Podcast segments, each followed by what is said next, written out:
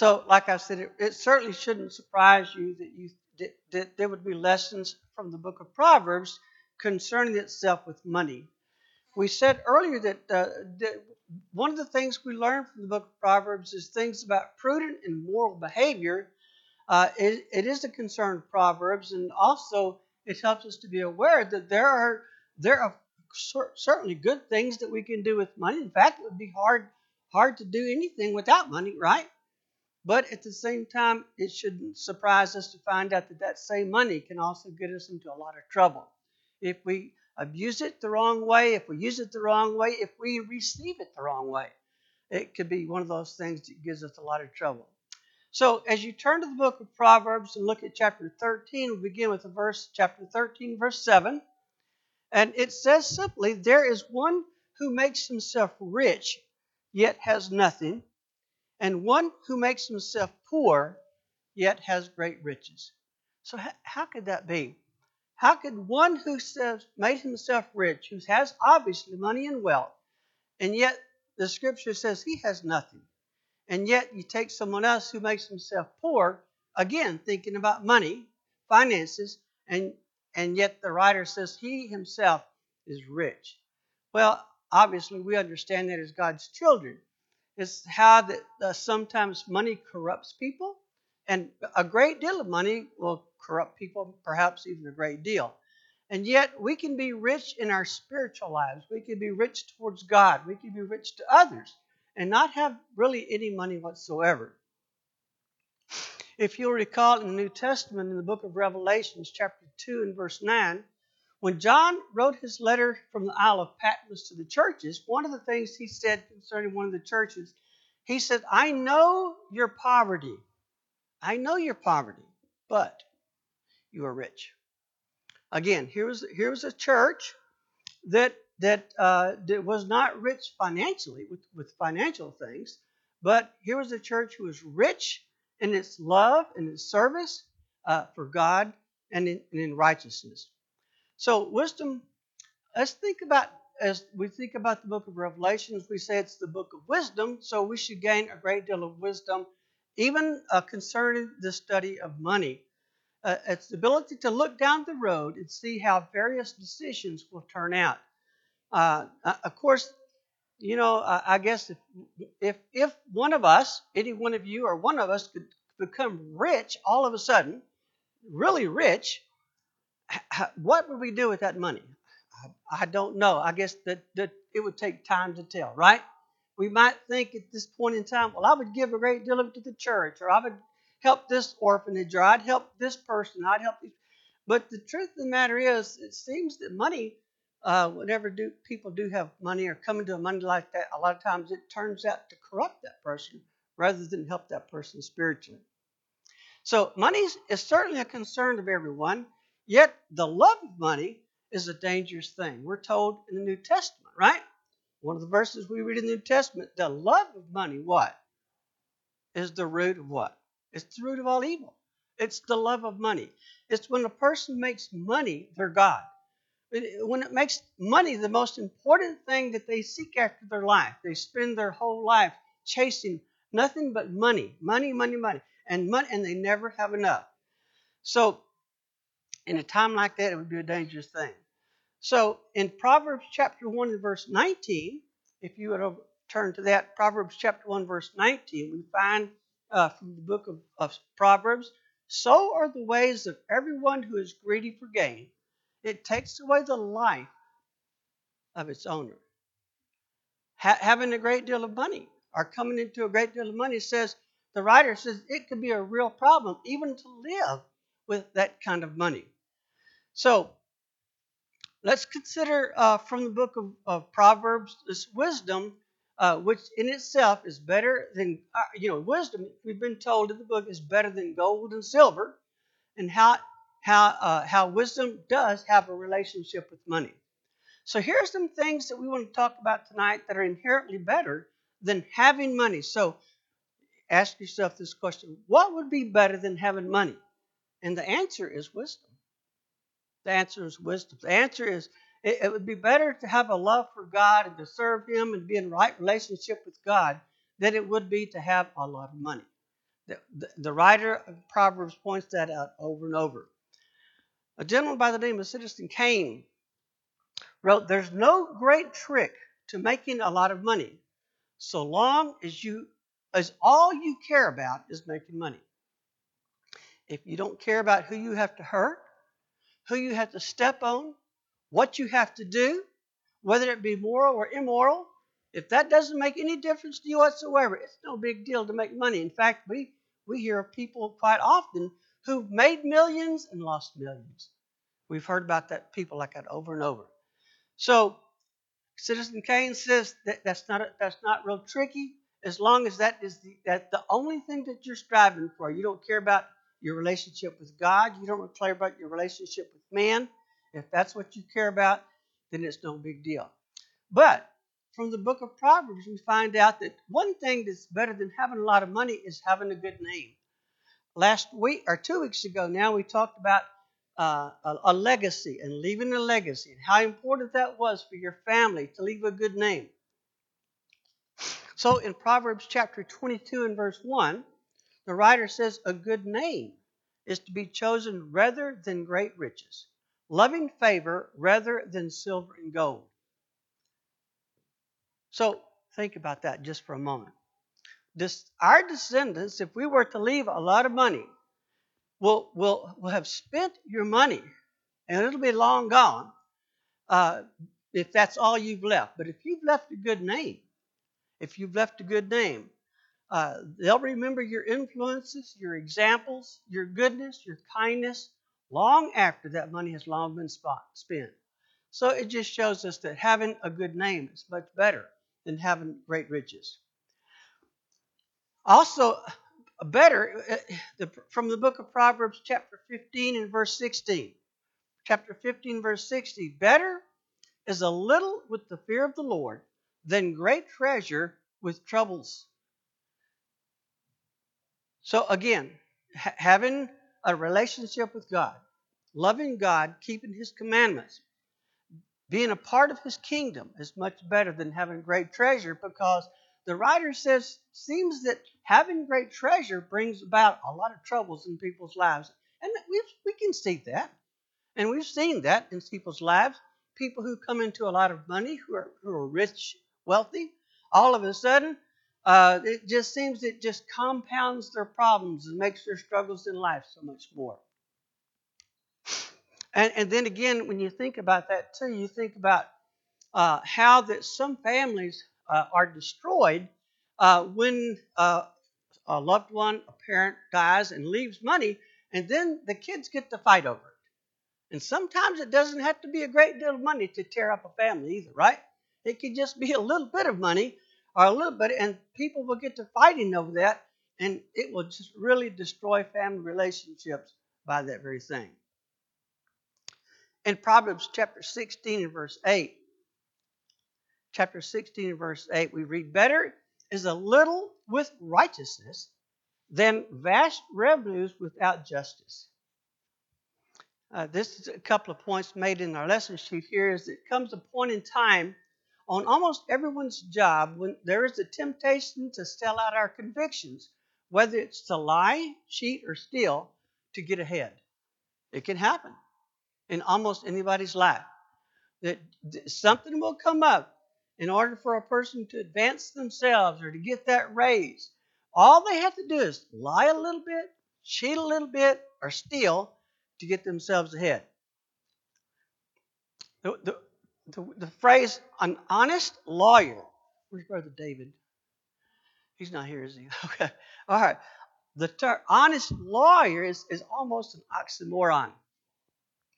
A, a lawyer friend uh, of the person who wrote this outline said, a lawyer friend says that in every case there is a morality and ethically questionable line that, if crossed, increases the odds of winning the case that much more.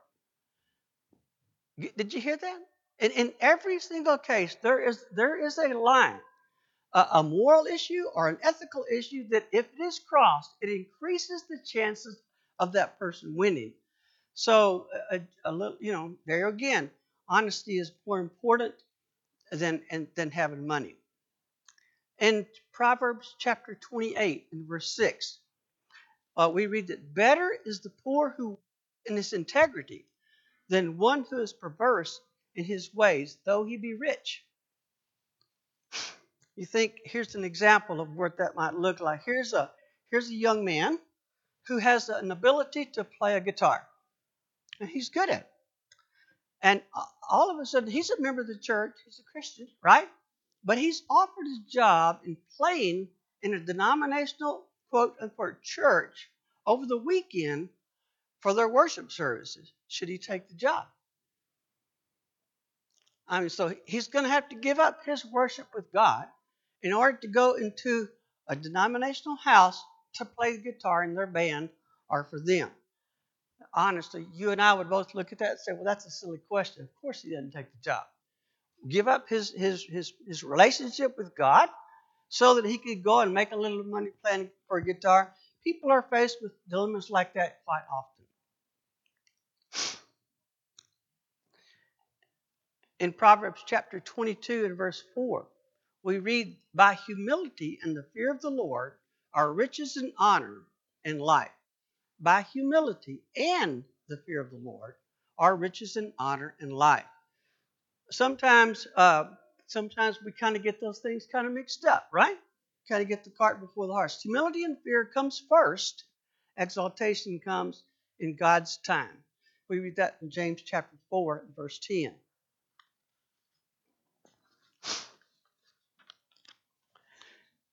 You don't have to think very hard and long about things that Jesus taught in his ministry and his own face of the earth concerning money. We all remember the story of the rich man, right? Who had great crops, and he said, What am I going to do with all these crops that I have? He says, What I'll just do is tear down my barns, and I will build bigger barns. And he was going to fill those barns up, and he said, Then I will say to my soul, Eat, drink, and be merry, right? But Jesus says that man was a fool. He says, This night shall your soul be, provide, be uh, per, required of thee. So, uh, money is one of those things that can do nothing but get us in a lot of trouble if it's used the wrong way, we have the wrong attitudes toward it.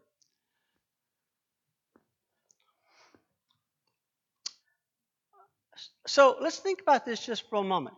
Uh, whenever you think about the Apostle Paul, in his life, he said something that was very interesting in his ministry. He said that he had learned to be content. You recall that? In what?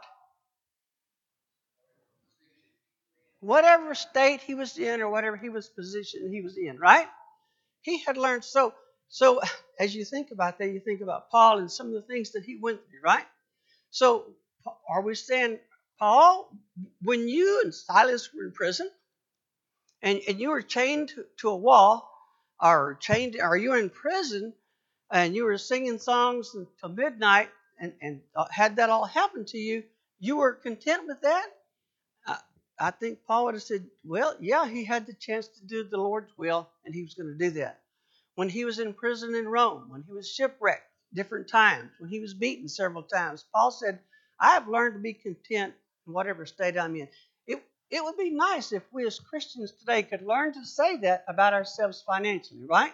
That we have learned to be content in, in whatever state we're in. But when when John D. Rockefeller was asked the question, well, just how much is enough? How much is enough? His answer was just one dollar more. It didn't make any difference what the sum was. It was going to take one dollar more to make him happy. In Proverbs chapter 3, verses 9 and 10, we're told, Proverbs chapter 3, verses 9 and 10, Honor the Lord with your possessions and with the first fruits of all your increase. So your barns will be filled with plenty, and your vats will overflow, overflow with new wine. The Lord says, how, how is it that you can be happy with what you've got? Well, honor the Lord first. Honor the Lord first. This, this appears to be a promise, does it not? But it also has the condition with it. He said, if you want your barns to be overfilled and flowing, if you want your vats to be filled with new wine, he said, you have to begin by doing what? Honor the Lord. Without that honor, the other's not going to come. So again, how is plenty to be understood? In Proverbs chapter 13, verse 25, we read, The righteous eats uh, to the satisfying of his soul, but the stomach of the wicked shall be in want.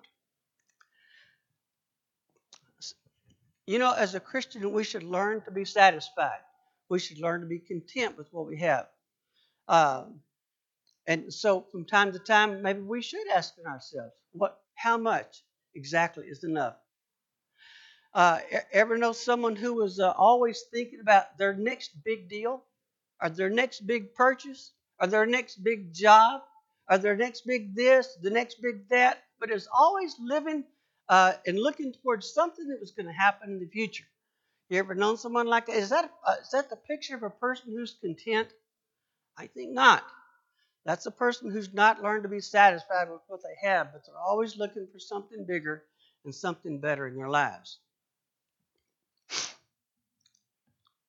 It's the interesting thing about people like that is once they've achieved that thing or got that, what do they want to think? Well, they're going to start looking for what? The next big thing. Never quite happy or never quite satisfied with where they are or what they have. In Proverbs chapter 25 and verse 16, chapter 25, verse 16, a question is asked Have you found honey? Eat only as much as you need, lest you be filled with it and vomit. Hmm, interesting thought, right? Have, have you found honey? And if you have, you need to learn to be eat enough to be satisfied. But if you eat too much of that honey, it will what? It will make you sick. It will make you sick. Okay. So think about that. Another idea or thought to share concerning having plenty or with contentment uh, uh, the plans of the diligent lead surely to plenty. Look at Proverbs chapter 21, verse 5. But those of everyone who is hasty surely to, pro- uh, to poverty. The plans of the diligent, those people who are hard workers and steady looking forward, uh, lead uh, lead surely to plenty. That life, that kind of work, that kind of attitude, that kind of a work ethic will lead to plenty. But those of everyone else who in haste does things, makes decisions hastily, uh, will sometimes it will lead to not, or it will lead to poverty. In chapter 28, verse 19 of Proverbs, he who tills his land will have plenty of bread, but he who follows frivolity will have poverty enough. So, again, the, the point of that particular verse seems to me this is that you know if, if a person has land you have to work it. You have to work it.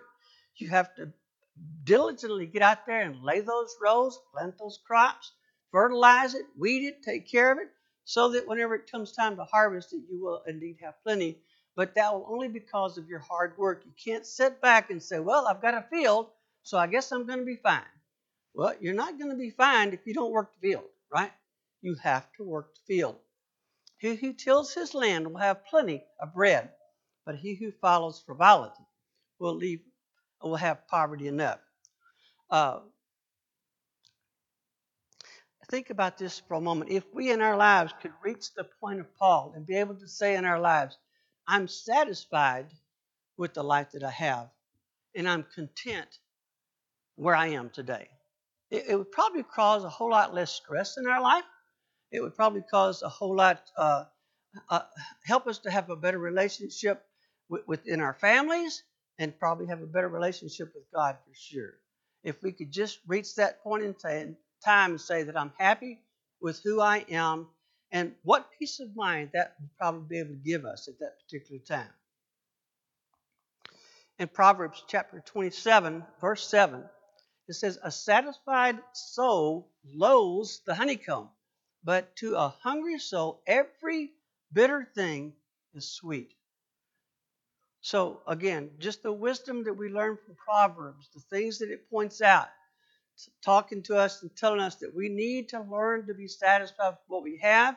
We need to work with our hands, tilling the soil, doing our job, being content with the jobs that we have, and and and being good employees and earning the money that we make so that we can enjoy life as best we can.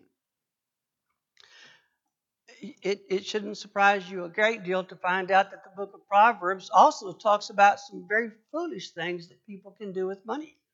Some very foolish things. Uh, and so we think about that in Proverbs chapter 11, verse 15, for instance. Uh, well, first off, if you will, turn to chapter 6, verses 1 through 5. The writer is writing about uh, being a surety for a friend. He says, My son, if you become surety for your friend, if you have uh, shaken hands and pledged for a stranger, you are snared by the words of your mouth. You are taken by the words of your mouth. So do this, my son, and deliver yourself. For you have come into the hand of your friend. Go and humble yourself, plead with your friend. Give no sleep to your eyes, no slumber to your eyelids. Deliver yourself like a gazelle from the hands of the hunter, and like a bird from the hands of the fowler. Go. So then he points out in chapter 6, uh, verse 6 of chapter 6, something that we should strive to be for. But he cautions us. He cautions us about standing in as surety for a friend. Uh, the book seems to point out there is no wisdom or, nor virtue in taking the risk and burdens of the foolish financial decisions of other people upon yourself. Think about that. If it's a if it's a risk or if it's a financial burden that actually belongs to other people, to take it upon yourself the book of Proverbs points out that that's probably foolishness. Trying, tying future comfort and security to money. Uh, you stop and think about that just for a moment. That's probably another uh, recipe for disaster right there. Saying that if this happens, if this happens, or when this happens, when I make this money, when I do this, when I do that, then I will be sure that my relationship with God is right. I will be sure that my relationship with the church is right. Once I've made that next, what, thousand, hundred thousand, million dollars, whatever it might be. In Proverbs chapter 11, verse 28, we read, He who trusts in his riches will fail, will fall, but the righteous will flourish like fat foliage. So, uh, putting our faith and our confidence in money is, is probably a very bad thing, very, very bad idea. If that's that's all we're basing it on, if we're not, if our foundation is not something better than money, more solid than money, then we know about the ups and downs of money, right? Especially if you put in your money in in money markets or in stocks or in bonds and trusting other people to invest it for you. We've seen some pretty bad disasters even in our country where where those those kind of things fail.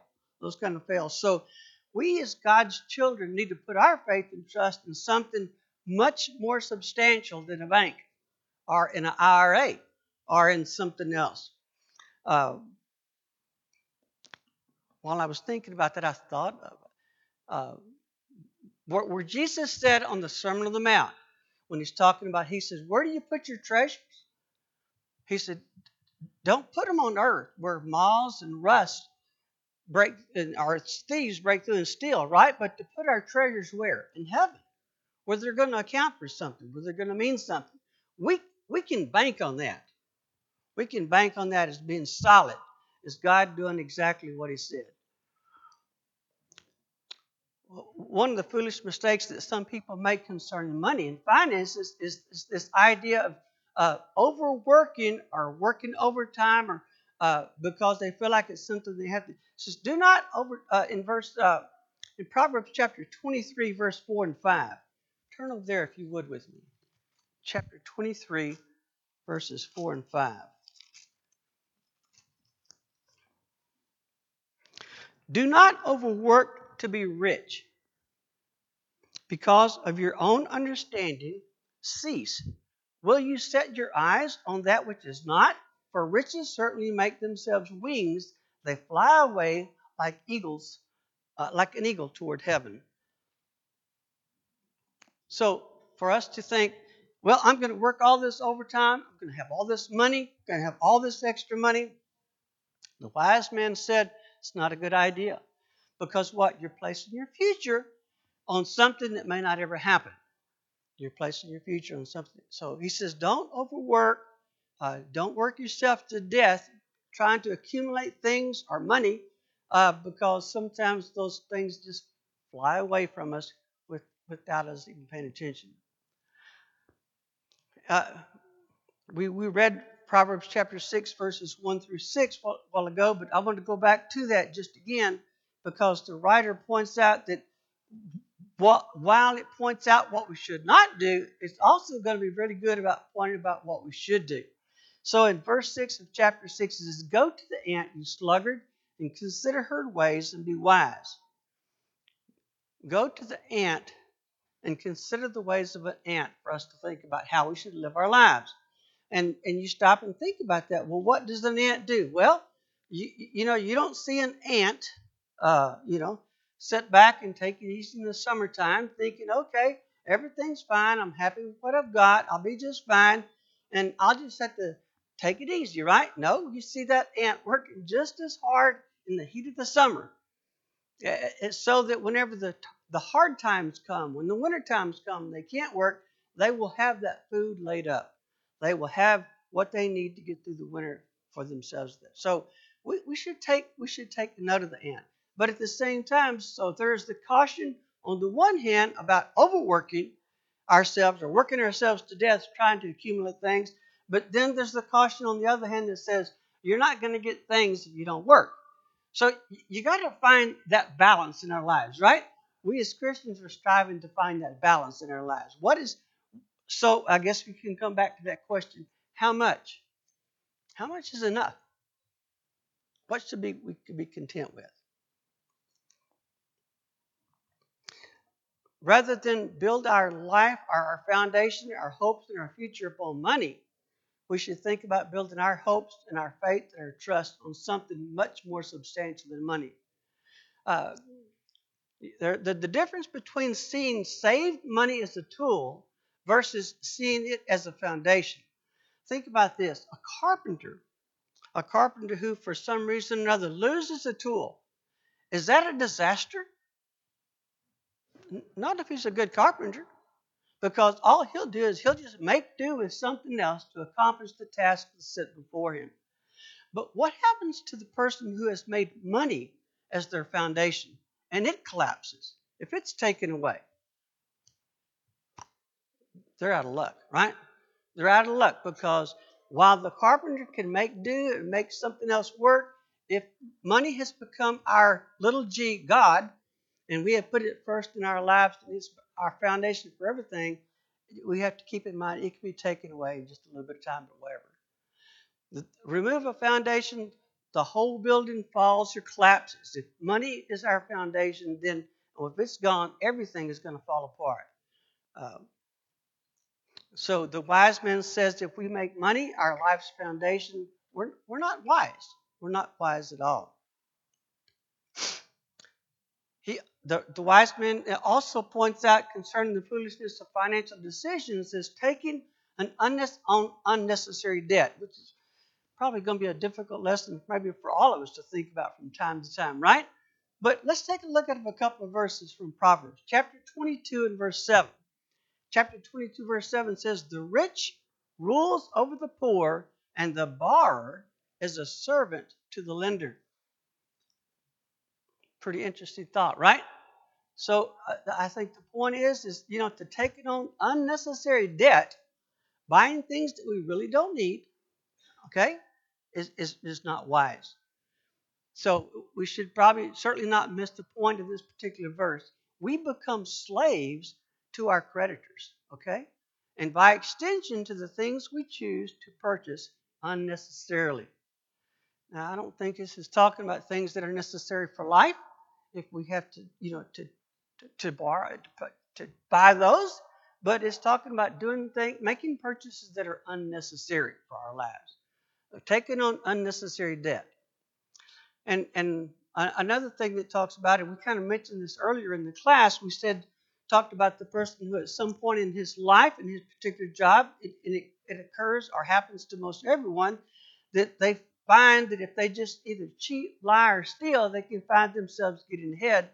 But the wise person, the wise writer of Proverbs says cheating is never a good way to get ahead. In chapter 20 and verse 17, he says that bread gained by deceit is sweet to a man, but afterward his mouth will be filled with gravel. Hmm. What is he talking about there, you think?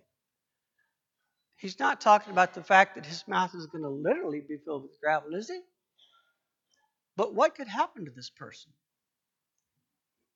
Again, the rich, uh, I'm sorry, uh, bread gained by deceit. In other words, dishonestly, right?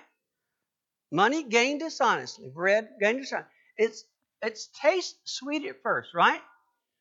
But later it's going to come back to haunt you, right? It's going to come back to haunt you as how you receive that, how you achieve that, and those thoughts are going to are going to create some real problems for you in your life. So it's going to come back and your mouth's going to be like it's filled with gravel. In chapter 11, verse 1, it says, Dentist, uh, and this is kind of pointed out throughout the book, dishonest scales are an abomination to the Lord, but a just weight is his delight. A just weight is his delight.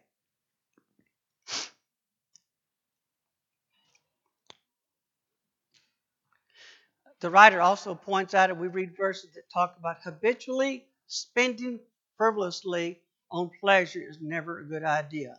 On chapter 21, verse 17, we read, He who, he who loves pleasure will be a poor man.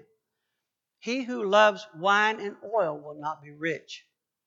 So, spending money frivolously, I have a hard time with that word, on, on pleasure is not a good idea. And it will, it will cause us, of course, in the long run, it will cause us nothing but a heartache and, and difficult times. So, when you think about what's more important, generosity or, or you know, where, where do we receive the best returns on our money, on our investments? Well, it's, it's when we bank with God, right? It's when we bank with God. It's when we do put our, our good works and, and all of our cares and concerns in serving God and trying to do His will and keep His commandments. Those are the things that are going to count not only in this life, but they will count in the life hereafter. In Proverbs chapter 3, verses 9 and 10, we read, Honor the Lord with your possessions and with the first fruits of all of your increase. So your barns will be filled with plenty and your vats will overflow with new wine. So how how can we best serve God and and manage our money and do those things that God wants us to do? It's to first off not not depend on that money for anything but as a way to live and a way to honor God and honor other people. And to uh, to, to be sure that it doesn't become our God.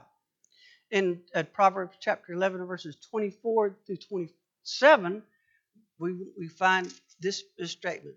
There is one who scatters, yet increases more, and there is one who withholds more than is right, but it leads to poverty. The generous soul will be made rich, and he who waters will also be watered himself. The person will curse, uh, the, the, the people will curse him who withholds grain but blessings will be on the head of him who sells it. So, with those things that we have been blessed with, we are encouraged as God's children to be generous, to help those who are in need of help. So he says, you know, it's kind of like I've heard this expression someone say in a meeting recently said, you know, we just, you know, you just can't outgive God. I think that's a kind of a neat statement, right? Think about that. Uh, as and you know, I think our family here at Grable Road is a good example of, of of those who are generous with their financial things. And our budget this next year is going to point that out that we're able to do more things this year than we were last year because of the generosity of the saints here. But it's people who have finances who are willing to give to God and to share with the church those things that we have need of.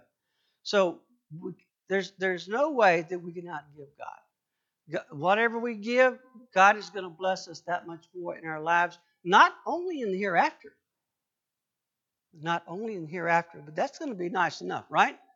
But I think the promise is that we'll be blessed in this life also. In this life offers. We learn to be generous, learn to love other people, and we give as we should.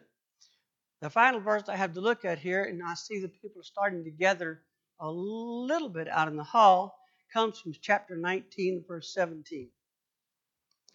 Proverbs chapter 19, verse 17. He who has pity on the poor lends to the Lord, and he will pay back what he has given. And, and so I, I, I just please understand it's not the poor man who's going to pay back, right? But it's God who's going to pay back. God's going to pay back all that we give to the poor, and then there's a lot. Okay, so that's the lesson for tonight. Uh, and I think maybe the takeaway should be what? Let's take a look at our lives sometime and realize that we are blessed. Above all nations of the world, above all countries of the world, our country is indeed the most blessed. And therefore, as we think about that, what is our obligation to the Lord? Well, we in turn need to bless God with doing those things with what He has given us.